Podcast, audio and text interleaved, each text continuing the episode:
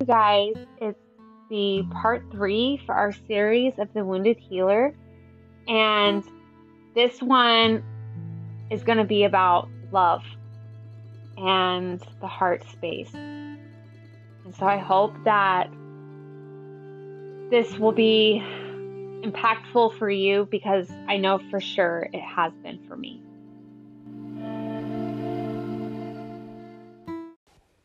So today's episode is the last part of the Wounded Healer series, and we're really going to talk about the heart space and unconditional love, because this is the theme that I have most been working with here lately. And it's by far the most complicated, because intellectually we all understand unconditional love, but to actually embody it, to be it, especially when you are coming from, you know, a place of woundedness or a childhood of trauma, it's actually not easy. It's not an easy transition. And so I want to talk about a few things that fall underneath this overall category. One being that I have always heard this saying, you know, to be alone well. And I always found it confusing, because I always felt that I have always been alone well. Like, it was not an issue for me, like, at all. I am not somebody who enjoyed dating and did not really enjoy having a whole lot of company. Like, I wanted some connection, but I was just very, I enjoyed being alone, I guess, is, I just enjoyed it.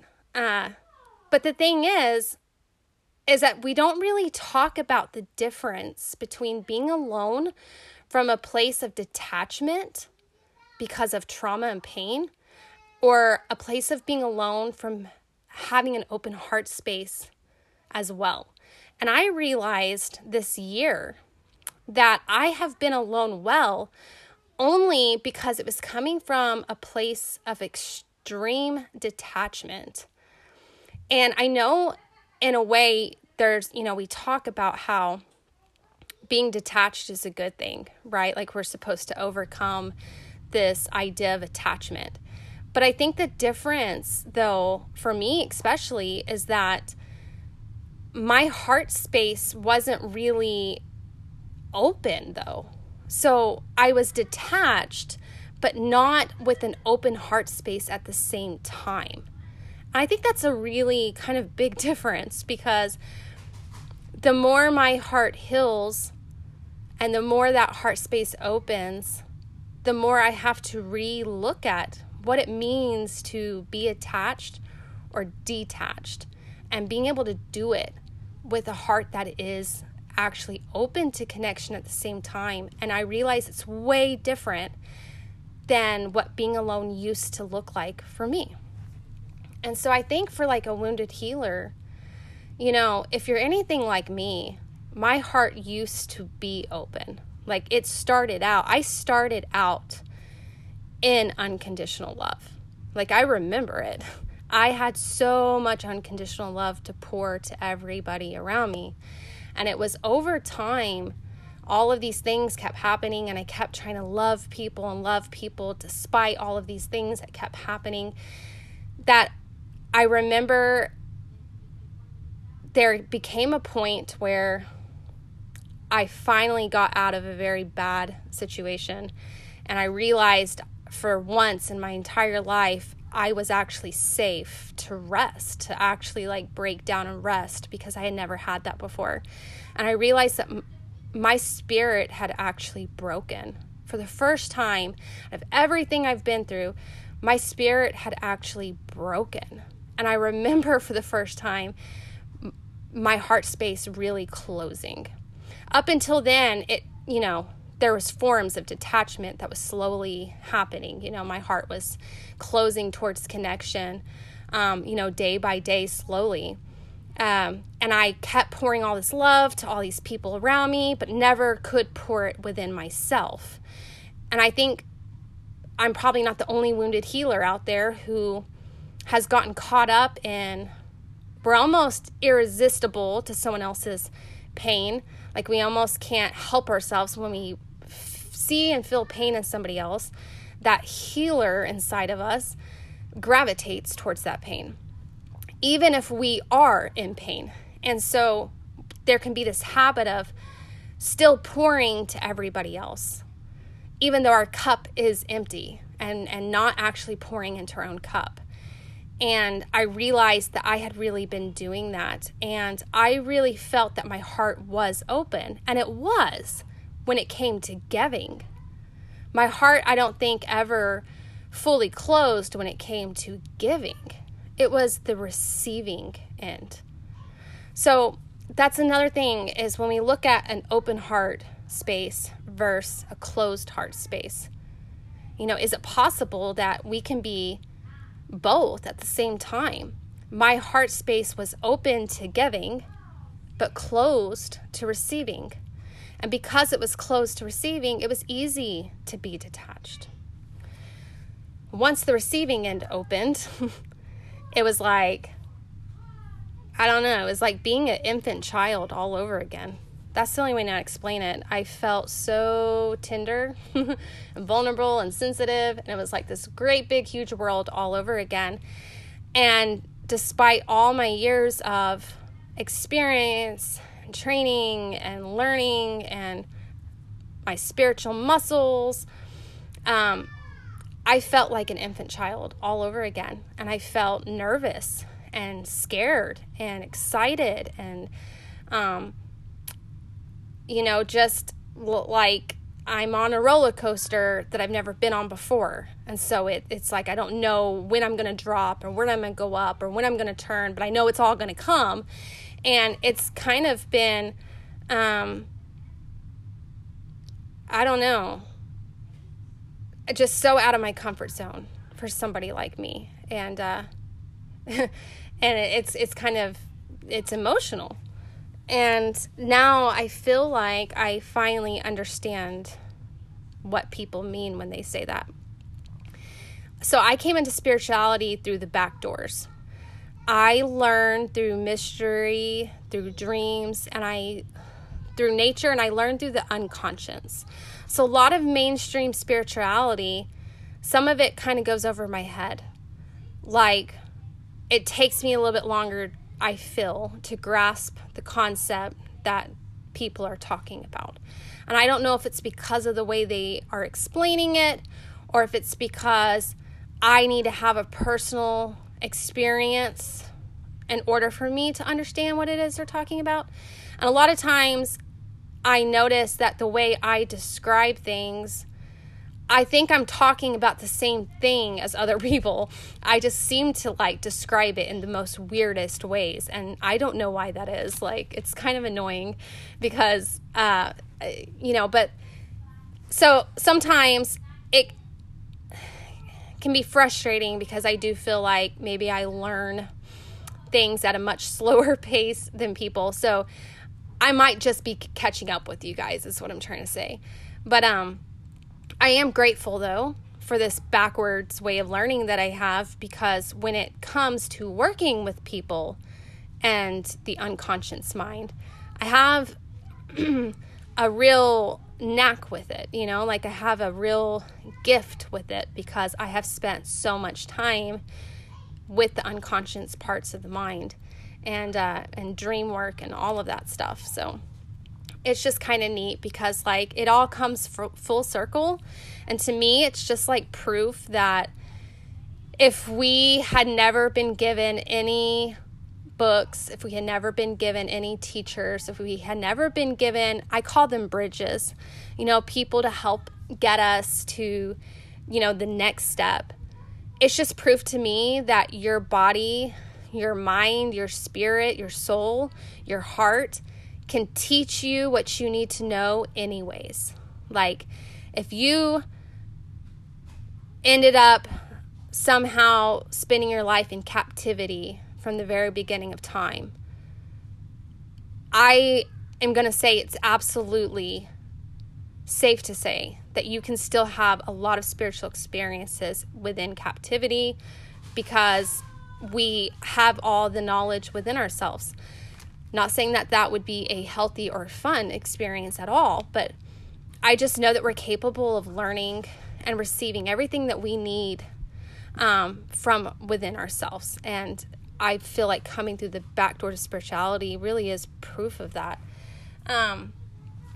Part of the Wounded Healer's journey, and this is another one that I really want to encourage you guys with, is like, we have to want our healing bad enough. Like we have to want it bad enough that no matter what, we keep going on this path.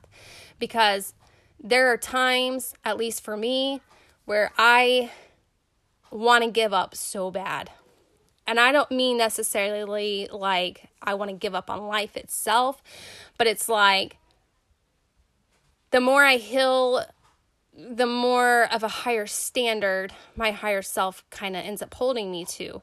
And not in a suffocating, non-fun way. Like, I have a lot of fun. But it's more like, once I know, you know, and once I've, you know, experienced paradise, I've experienced paradise, right? And so I don't want to live outside of paradise. You know, obviously it's going to happen because I can't just stay in paradise 24/7. I can't. I'm not at that place in my life where I can. And I don't know for sure that I meant to.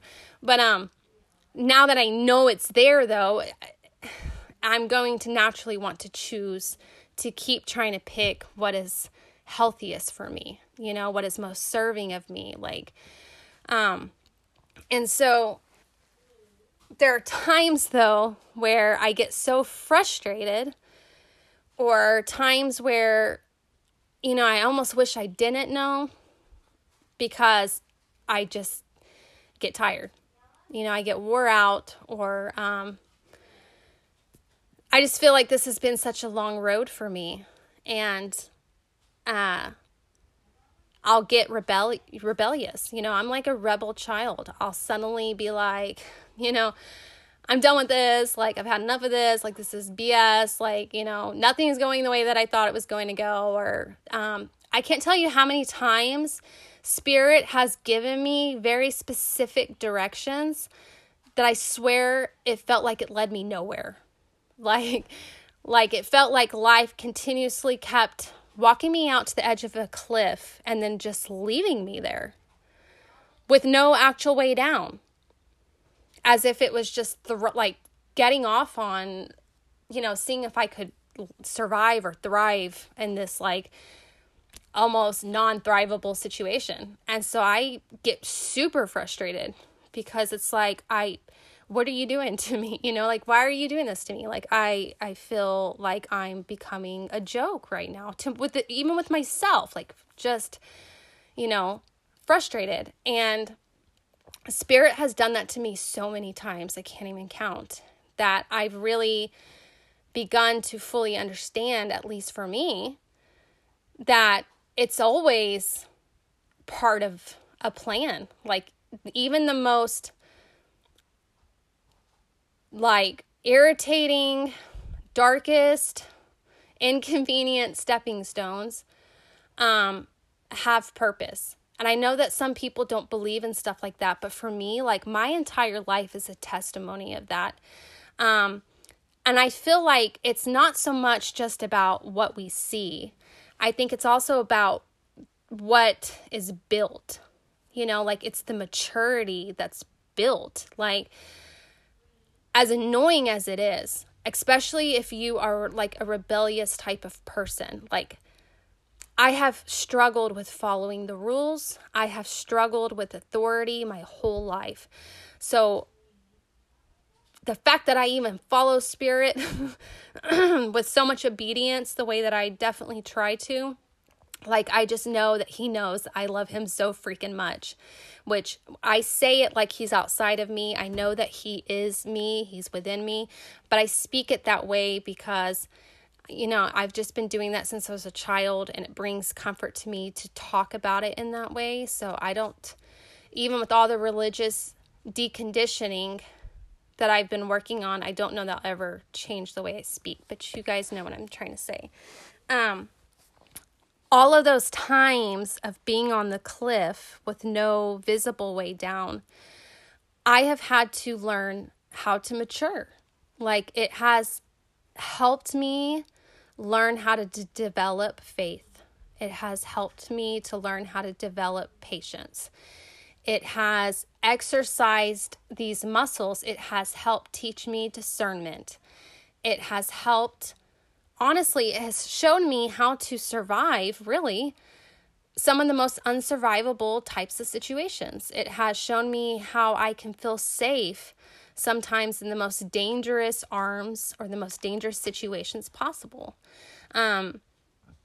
It's really crazy because, like, my actual life story is so wild that sometimes it just doesn't even feel real, like that could even be somebody's story. And it always confuses people because when they actually hear the whole thing and then they look at me and they experience the actual energy I bring, and, like, I still really strive to hold on to, like, my naiveness, my innocence, my gentleness, it just doesn't make sense to them. You know, like, people look at me after hearing my story and they're expecting to see somebody real rough and, like, rugged and, like, hard and, like, you know, like, super, like, angry and, like, they just always think that I should be something different. And I just know that this is because of all these times of being left on that cliff. And that doesn't mean, you guys, that I, you know, am graceful about it. I try, but there's times I'm like, you know, a screaming toddler, like super angry and upset that I'm there again. And I feel like spirit just lets me sit there until I cool down and, like, you know, get done throwing my fit. And then he's like, okay, like, now that, you know, you're done with that, let's, like, get to business. Let's start allowing clarity to actually roll in. Let's actually decompress from everything that you try to bring with you onto this cliff. And let's, you know, help you let it all go, put it all down so I can show you how to get back off this cliff. And so what I'm trying to get at is that there might be times for a wounded healer that you feel like giving up, that it feels like this path just takes and takes and takes, or that's constantly testing you. You know, you feel like you're always getting so close to something, and then suddenly it's like you feel like you're back at the beginning again. You know, you take 3 steps forward and now you're taking 7 steps back. It can feel exhausting. And I just want to encourage you that, one, that happens to, like, almost all, like, everybody. Like, every healer person goes through this. Every non-healer person goes through this. I mean, this is the dance of life. And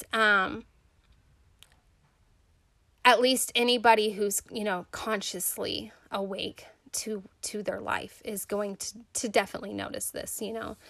And I would dare say, even if they're not consciously awake, they're going to notice this. You know, I know people, yeah, for sure. Everybody. And to just, I really encourage you to not give up, to not let yourself talk yourself out of your truth, to talk yourself out of your path, to talk yourself out of your dreams, because I truly believe that the most special people in this world end up having the hardest time. You know, like, they have some of the roughest journeys. And it's normally because their calling really is just so profound, and their medicine really is so potent, and what they're here to do really is so powerful. And I know that doesn't seem fair, but I really, you know, have talked about this in other episodes. I just feel like this is just, I think it's just part of preparing us for what our life really is going to look like when we really are standing in our complete power, like when we're really standing in our power and we've, you know, accomplished all of these things that are not accomplishment of things like, you know, I did this, check, I graduated from school, check. I mean, accomplished things like, you know, you got back up after you got knocked down in this situation. You grew patience. You learned about faith. You figured out how to have hope. You've been refined. Is that how you say it? Yeah. So it's like being refined over and over and over again, because like spirit is literally turning you into this masterpiece that really, it's not that he's turning you into this masterpiece. He's stripping everything off of you to reveal to you the masterpiece you've always been. Because I think that's really what it is that we've all been this like an amazing masterpiece. We've completely lost sight of it. All of this stuff has occurred. We've created all of these stories about ourselves, all these stories about what everything means, and these stories really take on a life form, by the way. And then everything that everyone else does, everything that everyone else says, gets filtered through these stories that we've created. And I feel like these trials and this testing and this refinement is to really help get us back to seeing our masterpiece.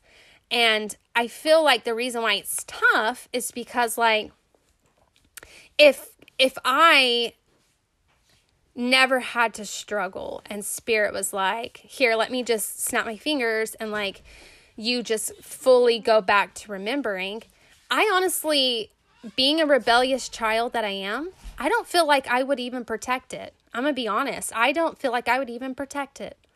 I totally see myself taking myself for granted all over again.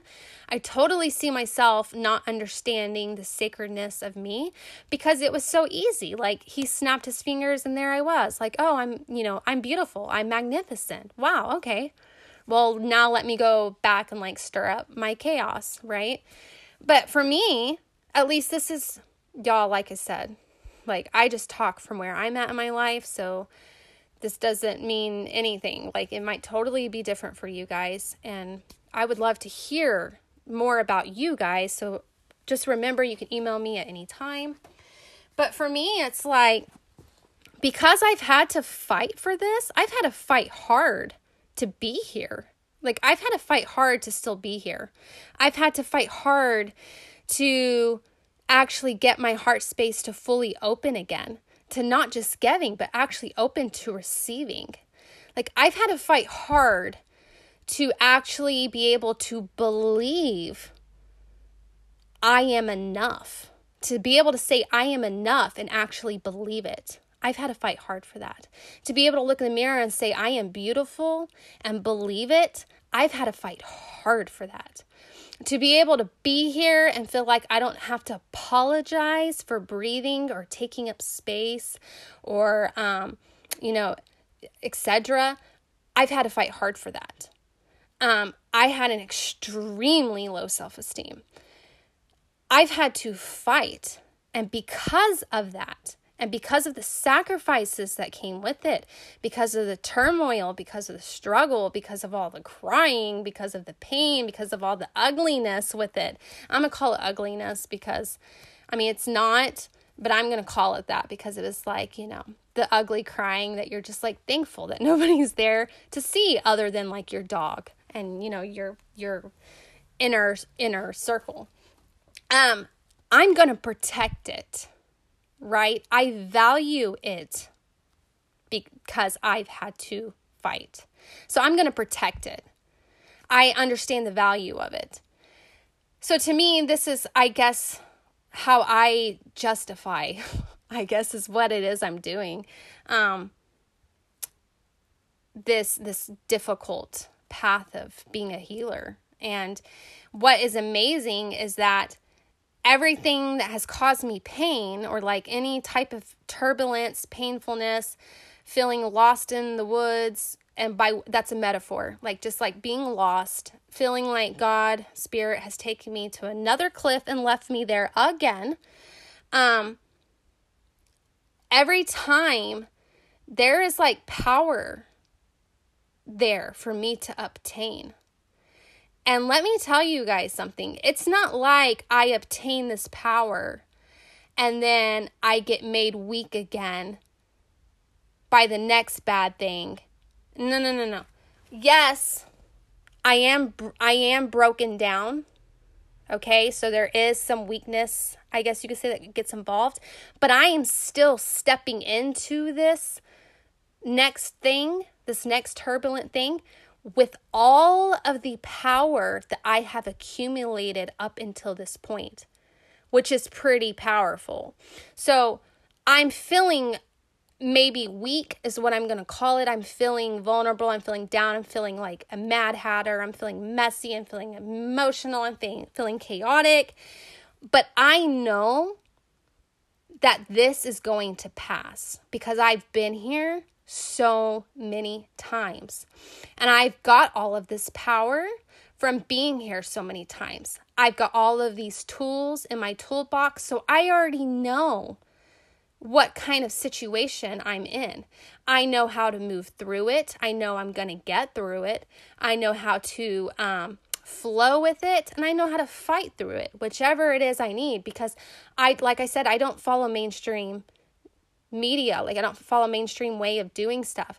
I listen to myself. If I need a fight, I fight. If I need a flow, I flow. And so yes, I'm still going to express myself. Because I'm just that way. I like to express, and that helps me to get the energy that I'm dealing with in that moment, helps me to get it out so that I can move through it. Because I don't want to get stuck in it, and I don't want it to get stuck in me. So I always tell people, like, you don't want to get to know me based off my expressions, and you don't want to try and decipher a situation based off my expressions, because my expressions is literally a moment of this emotion and a moment of this energy, but it passes because I don't let myself get stuck. I'm moving. So the best way, to get to know me or situation is to definitely like talk to me, like have a conversation with me, because it's kind of like I was just watching this video. I can't remember his name. It's like Steve Rudick. He's a pastor. Because, there's a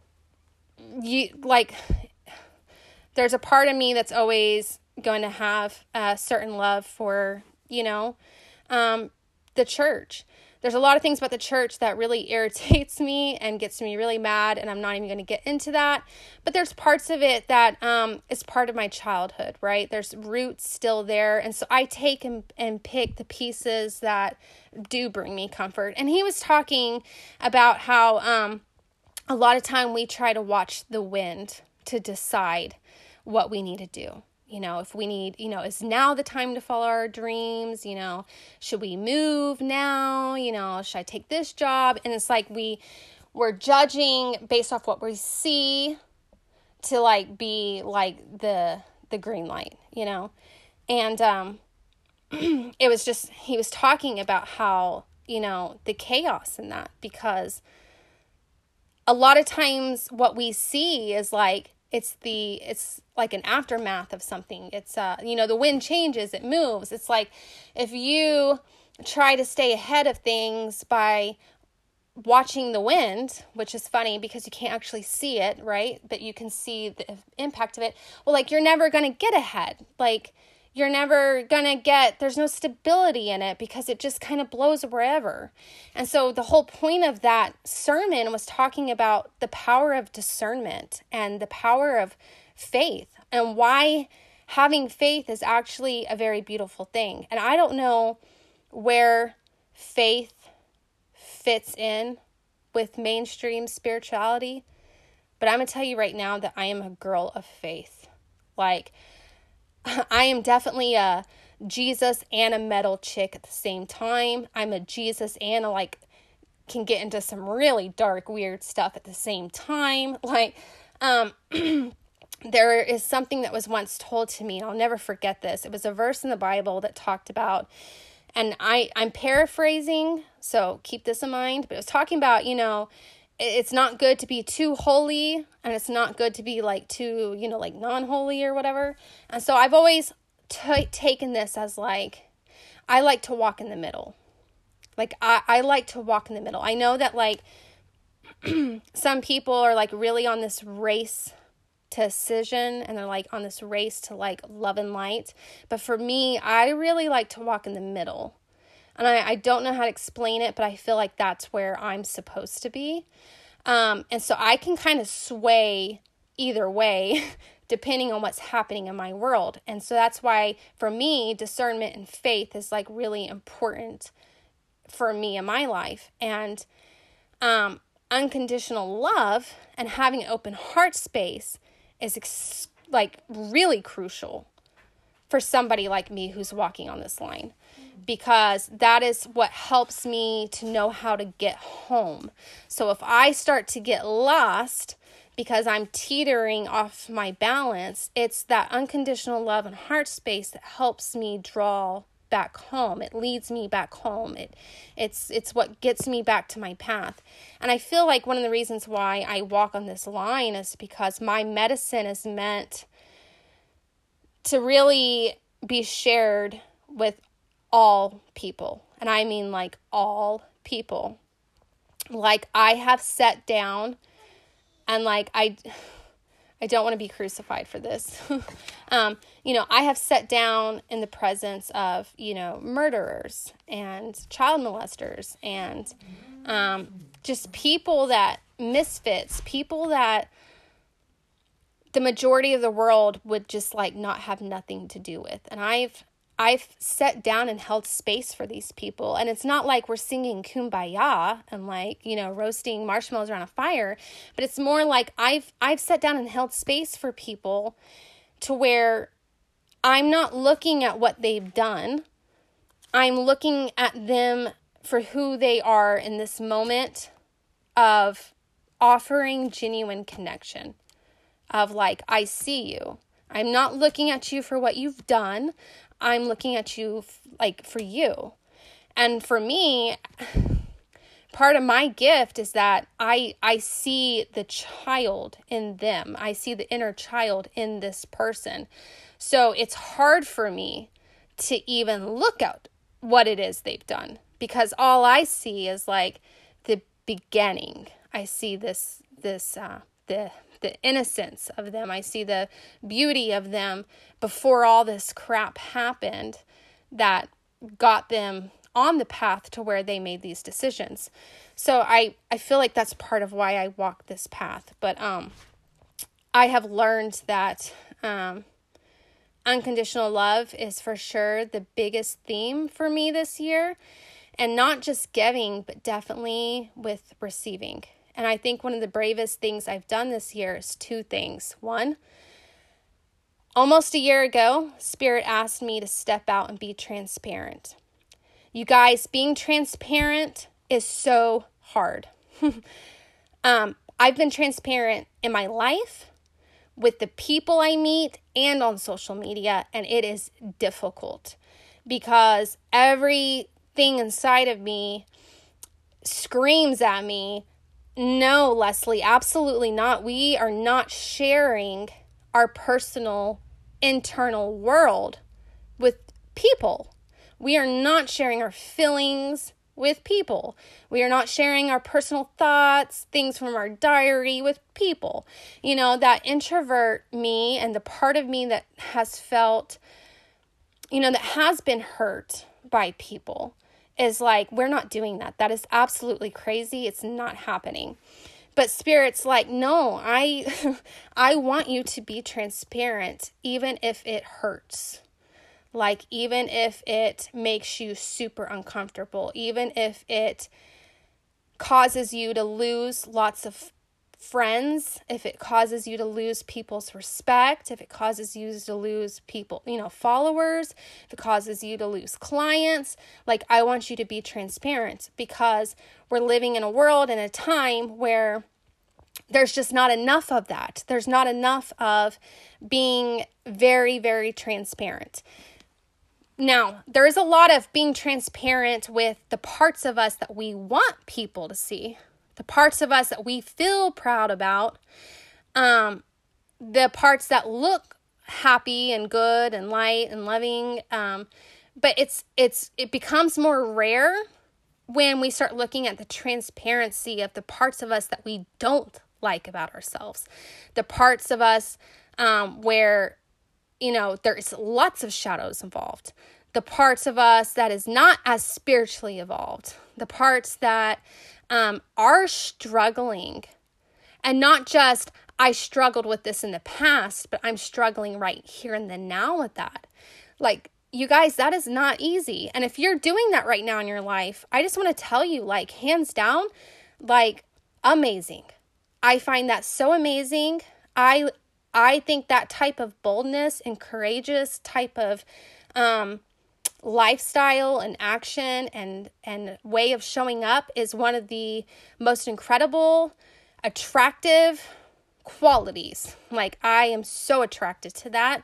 In every way or form, I have so, like, mad respect for it, because it is so refreshing. It is so refreshing.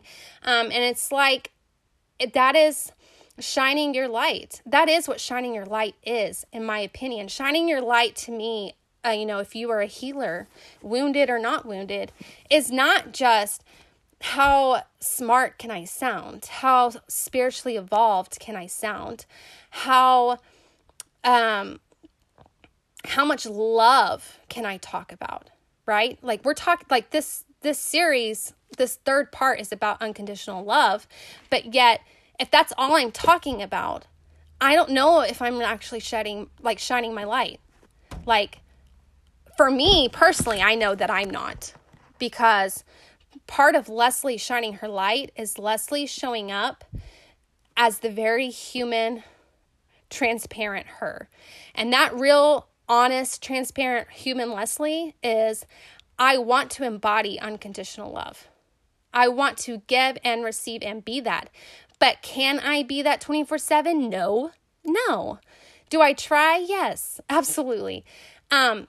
Technically, it is there all the time, because I have this annoying way of loving people even when I don't want to. It's like I can't help it. So on one hand, yes, I am that all the time, but my actions don't always show that. So I guess that's the better way to say it.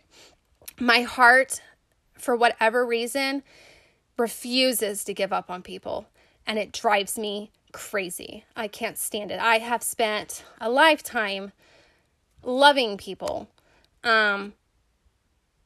And sometimes it has not been the healthiest thing for me at all. And I can only imagine how even the other person might feel. Like, they're probably like, this chick is freaking psycho. Like, I was in an abusive relationship. It was about 10 years. It almost was going to be, it almost made it to 11 years. It was my first boyfriend, my first love. And he loved me from his ability to love.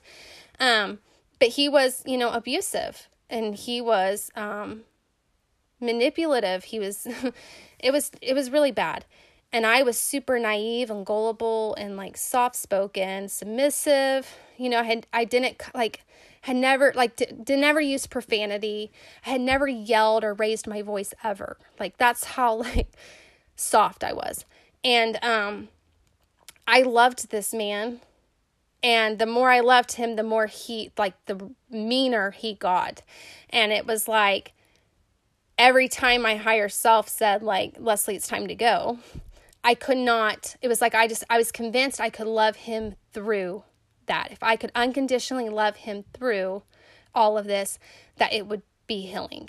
Well, and it wasn't at all. It took me leaving for him to finally have his, you know, come to Jesus meeting, where suddenly I was the most amazing person in the world, and he had really messed up, and he was so sorry, and his whole life is different now. It changed his life, but it took me getting out of the way and leaving for it to happen. But my point is like, on one hand, my heart does have this profound way of unconditionally loving people. But when it actually comes to my actions, no, it does not always actually align. And so that's what being transparent is for me. That's what shining my light is for me. It's being able to be honest. And I feel like as healers, when we are able to do that, I feel like it allows the elephant in the room to be dealt with. And it's like it lets people sigh and like have a huge breath of relief that part of this healing journey is being human, and it's messy, and it's not about reaching, utopia. And like, once you reach it, you're there for life. Like, maybe it is that for some of you guys, but like, I have not found it yet. I have not reached that point in my life where I'm in that place all the time. I can hold that place for quite some time, but I still get, gypped out, like pushed out. Like I push myself out. And I have to bring myself back to it. And so I just think that is one of the most bravest things that I've done. And I feel like it's a brave thing for any healer is to be able to be transparent. And there's a certain level to me of integrity to that. And the second bravest thing I've done is that after my spirit broke, I put walls up around my heart. And I promised myself I was never going to put those down for anybody. And it's not because I wanted to hurt anybody. It's not because I wanted to be mean. It's just that I was like, I can't ever do that again. Like, obviously I don't have discernment. That's how I felt, because I kept loving somebody who was abusing me. So like something's not right in my head, right? So it's like, I'm not putting myself in that situation. I've always been the one to work at, to love other people. I've never been the one to actually be in the receiving part where somebody just wanted to focus on loving me. And so I was like, I'm not going to do that. And then out of nowhere, Spirit, sent the second person who came into my life. And all that person wanted to do was love me. And he was not to be my forever, but he held the space for me to heal. And so because of that unconditional loving space of healing, by the time it came to be that our paths were meant to now split apart, my walls had come down. I had finally had the safe place created that my walls came down. So the second bravest thing I did this year is I put all my walls down. And right after I put my walls down, all kinds of things happened this year as if it was like hell-bent on trying to hurt me again to put the walls back up. Like it was like some type of test or something like. And I had to fight so hard to overcome all of these things being thrown at me with this determination of absolutely not. Like I worked so hard to put these walls down and open my heart finally, that I absolutely will not let my walls come back up. And so this year, because I have held that space for myself through being dedicated to wanting my healing bad enough, even though there has times where it has felt like I have come very close to really going backwards, to really spinning off the deep end, to really giving up, I have continuously gotten back up and not only fought, but also surrendered, because to me, it's almost the same. They go hand in hand. I like fight and surrender to overcome whatever it is that I'm feeling in order to say no. Like, I see that this hurts. I realize it's teaching me something about myself. I realize I already know what wounds it is. There's a few wounds that have just run so deep that the more I grow, the more layers keep showing up. And it's really annoying because it's like, how long is it going to take to heal from this, this thing, this core wound? But it's that determination of, I recognize it, I'm working on it, but I refuse to let my heart harden. I refuse to let my walls come up. I refuse to give up. Even if it means that I'm in the abyss all by myself, I refuse to go backwards because I want my healing bad enough. So that's just my encouragement to a wounded healer out there, is that is to just not give up. And I never want to push faith on anybody, but I'll tell you right now, like, faith has been my best friend, because when I start to lose hope, hope ends up chasing me. That's the only way I explain it. I start to lose hope and I feel hope chasing me, and it feel like it grabs me from the back of my shirt, and it's like, hey, come back. You know, like, you're giving up on yourself. Like, you've worked so hard, come back. You know, because a lot of times I have no idea if I can see something clearly. I feel like I do, but I'm seeing from my point of view, and I can't see from my higher self's overall point of view. Like, I mean, I can to an extent, but like, I'm not the universe in the sense of I can't see the future. I'm somebody that sees little glimpses. I see little images. I see little snippets, right? But I have learned the hard way not to overly invest into those little snippets, because sometimes the order I end up putting them in, like, they don't even go in that order at all. So faith has been a huge friend of mine, and understanding that one of my core wounds was abandonment, and realizing that nobody can abandon me as long as I don't abandon myself. That's been a big thing I've learned this year.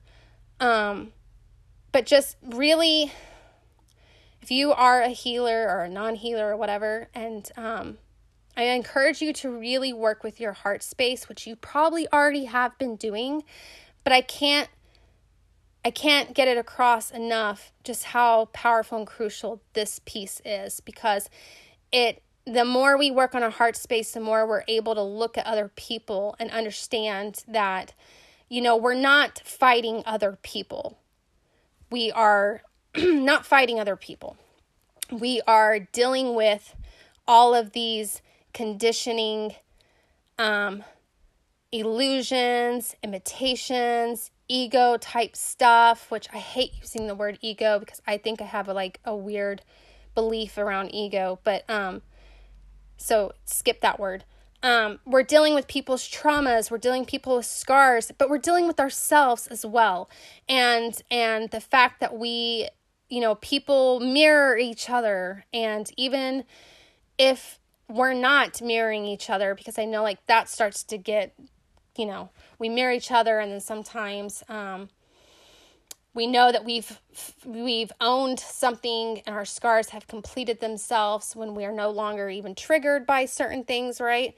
But you know, for me, I have to have that heart space to understand all of that. I have to have that heart space to decipher all of that, because without that open heart space in the receiving just as much as the giving, and without my ability to have my faith, because I'm a faith girl, the only thing that I end up being left with is the stories that I've created about myself and my life, and the stories I've created about other people, and the stories I've created about experiences. And I'm going to tell you right now, that never works well, because I tend to make up stories that just don't need it. Like that. And when I say make up stories, I mean that my first instinct, if I'm coming from a wounded place, is to begin to create a story about something that is not in favor of me. Like, the verdict is not in favor of me. And so to me, that is another big lesson I've learned, is that a healthy heart space really helps put us in check with what kind of stories are you creating about your life? What kind of stories have you created around your pain? What kind of stories have you created around the people in your life? What are the stories you've created around your gift? Just that alone, that question, going and looking at every aspect of my life where I could ask that question about, has been mind-blowing. It's been so mind-blowing that I'll tell you right now, there's been no greater enemy of Leslie than Leslie. There's been, no one out there more out to get Leslie than Leslie. That's what that taught me. When I really looked at all the stories I've created about everything I could look at within my life, it was sad. Sad in a way that was like, this is ridiculous. Like, this is so ridiculous. And I'm not afraid to say that. I am not afraid to say that because that is the humanness in me. And I embrace that. I think that that is beautiful. And I realized that this was absolutely an opportunity to do something about it. Like, let's do something about it. Let's change the story. Let's change the narrative and let's move on. Like, let's just move on. Let's let go of what needs to let go. Let's move on. Here's our new stories. And when you feel yourself, when you feel that mental prison trying to find its way back to you, right? And it's trying to retell you those old stories, it's being able to put it in check. Like, nah. I've already done my shadow work around this. I've already come to terms with this. Like, that is the story of my mental prison. And I don't live in that mental prison no more.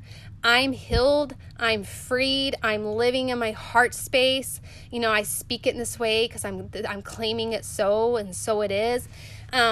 So here is my healthier stories. Here's my story that is the verdict is in my favor.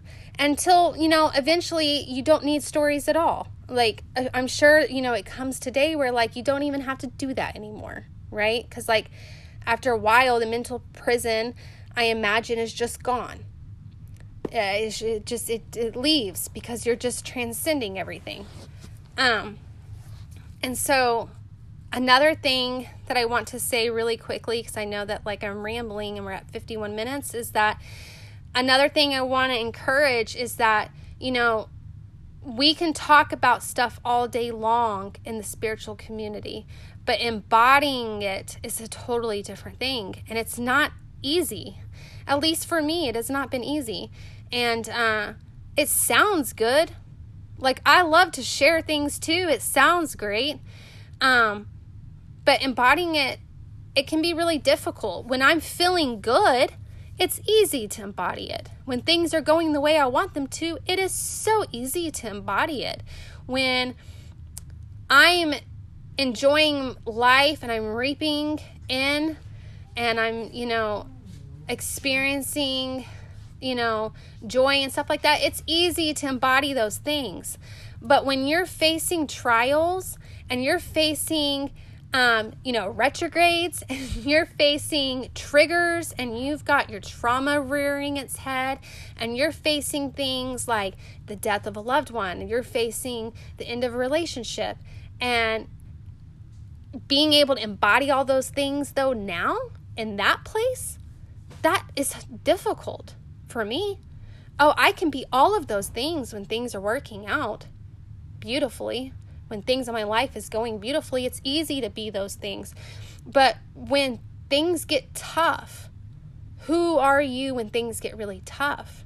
When things are really out of control, when things are, when somebody dies, when, and so that is where I've really been getting to spend a lot of time with myself, is in this darker realm. And I say darker, and that's not even the right word for that, but in this opposite of everything going right, when it feels like everything's going wrong, I'm able to really see my ability to be consistent, my ability to be committed, my ability to be hopeful, my ability to have faith, my ability to embody unconditional love, and you guys, and my ability to hold on to positive stories about my life. And you guys, it's been hard. It's not easy.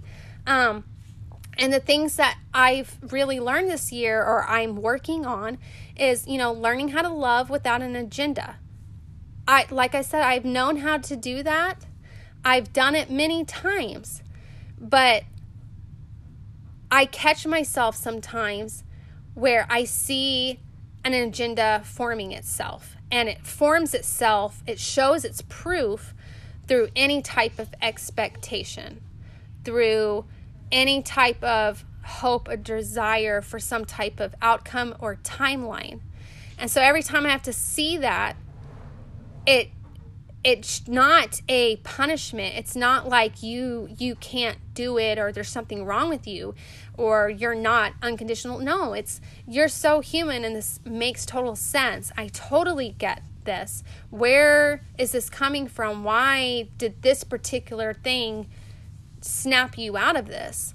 That's the area of shadow work for the wounded healer to go work on, which for me, it comes back to a core wound. There's this core fear. It's like my, alpha and omega, my big one.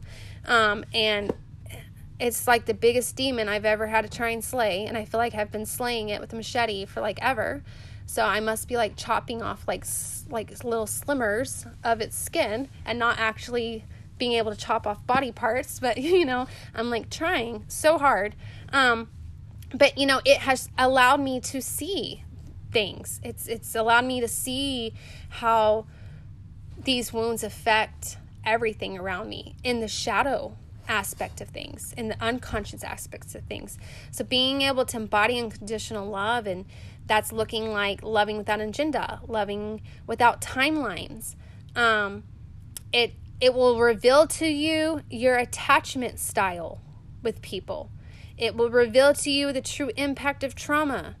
I'm a lover of freedom. I absolutely have to have freedom because it's been taken away from me.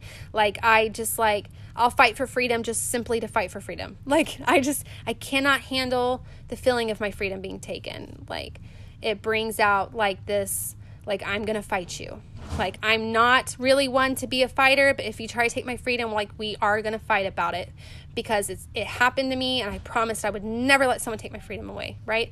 So at the same time, I absolutely value someone else's freedom. So ways that I try to unconditionally love somebody is by being so accepting of who they are the absolute best I can, to try and showcase that, this person is free. And what I mean by this person is free is not that I have the ability to grant them freedom. It's more like I honor this person's freedom all the time. I do my best to always honor this person's freedom, to honor who they are, to honor how they feel, to honor what they think, to honor what they do. By constantly trying to work on myself, by constantly trying to deal with myself instead of pushing things on other people. You know what I mean? Instead of trying to put agendas, timelines, and expectations on other people, instead of trying to put my wounds and traumas on other people.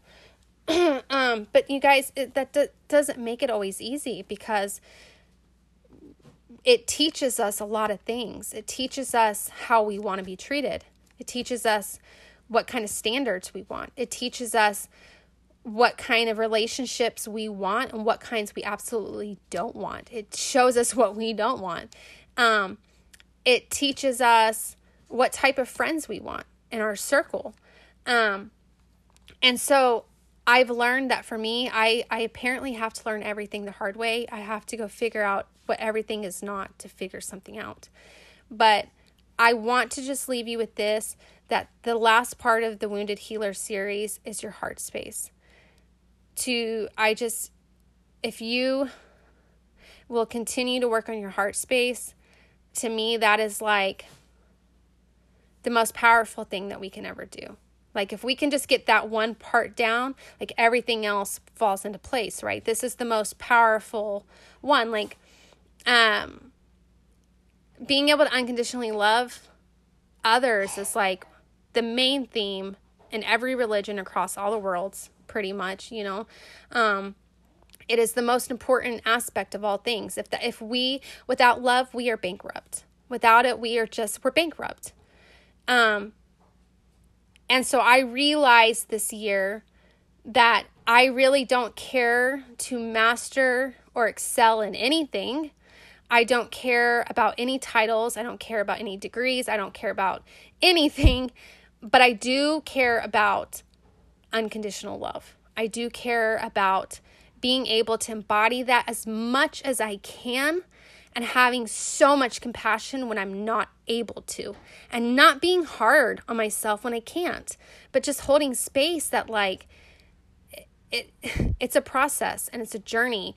And I encourage you to be patient and kind and loving towards other people who are also trying, because sometimes I feel like we can be kind of harsh with people and like impatient with people because they're like not being something and they're not getting something quick enough. But we know so little about their actual life and what it has been like to walk in their shoes that I think sometimes we really miss just how big of a deal it is that they've even gotten to this part, that they've even gotten to where they're at right now. We don't see how big of a deal that is. I think we tend to we continuously often see how far someone still needs to go. And so I really encourage you not only to celebrate how far you've come, but to celebrate how far other people have come around you. And I know that I'm a sensitive person because there's a part of me that really desires connection. It desires friendship and fellowship.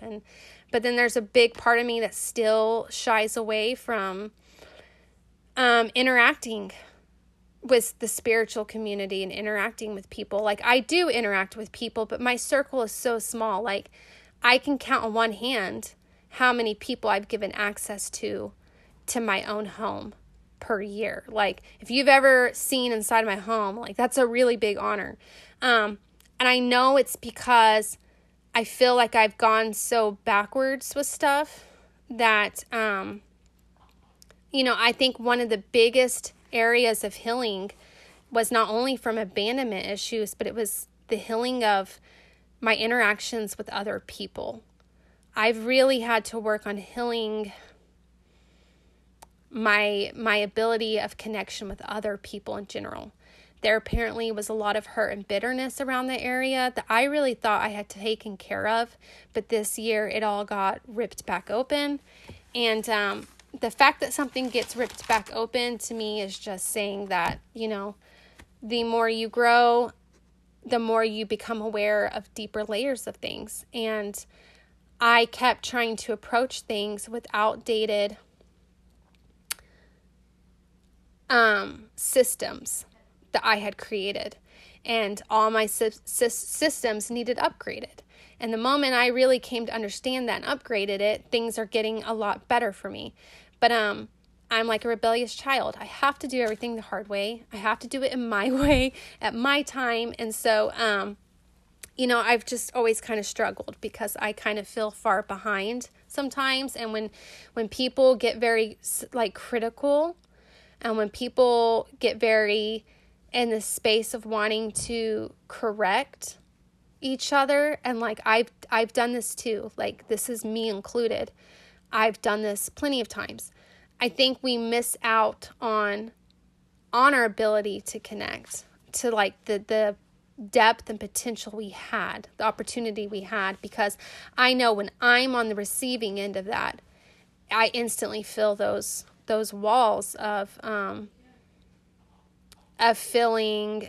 It would depend on the way it got presented. It depended on the way it came at me because of all these wounds.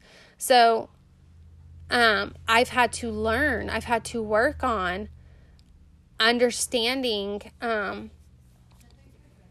that one, there's just like so much that I don't know.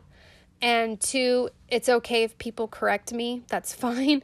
And learning how to accept that correction with maturity and not automatically put onto them the pain of being overly corrected and criticized as a child. Because that's basically what was happening is I was corrected and criticized at very important moments in my life over things that were very personal and important and special to me. And so then when I was being corrected by other people in my adult life, it's like those pieces of me as a child was being projected onto them. And so it's just amazing because I continuously find more layers and of healing that needs done. And I just hold so much compassion for myself for that. And I want to be around people who can hold compassionate space for me as well, because I think the fact that we're even on this path is a huge deal. I think the fact that we're even putting this effort in is a huge deal. I think the fact that we are out here doing what we can to embody love and to love people is a huge, huge deal. And I think it's special. I think it's rare. And I think it's, that in itself is community. It's a way of connection. And so I really want to support others and to be supportive and encouraging and uplifting. And, so I hope you guys got through your retrograde okay. And I hope that that the things that are starting to come in is going to be times of just beauty and blessings and abundance and like just wonderful things. But just know that even if it doesn't, even if you end up in storms and you're facing hard times again, just remember that unfortunately is part of the healer's path. And just know that you're never at rock bottom the way you think. You're always at a rock bottom with all the power you've collected so far, with all the tools you've collected so far. So you're never stuck. You're never just gone. You know what I mean? A lot of times it's just our perceptions that need changed. It's our systems that need upgraded. And it's our perspectives and the way we are approaching things. You know, and just a reminder that healing is not something to intellectually do. It's not about intellectualizing everything. It's about trying to embody it if you can. I think that's the powerful part. And for me, how do you embody something? For me, it's action. How can I take this and turn it into an action? And once I learn how to turn it into an action, how can I make this a part of my daily lifestyle? And that is how I embody things.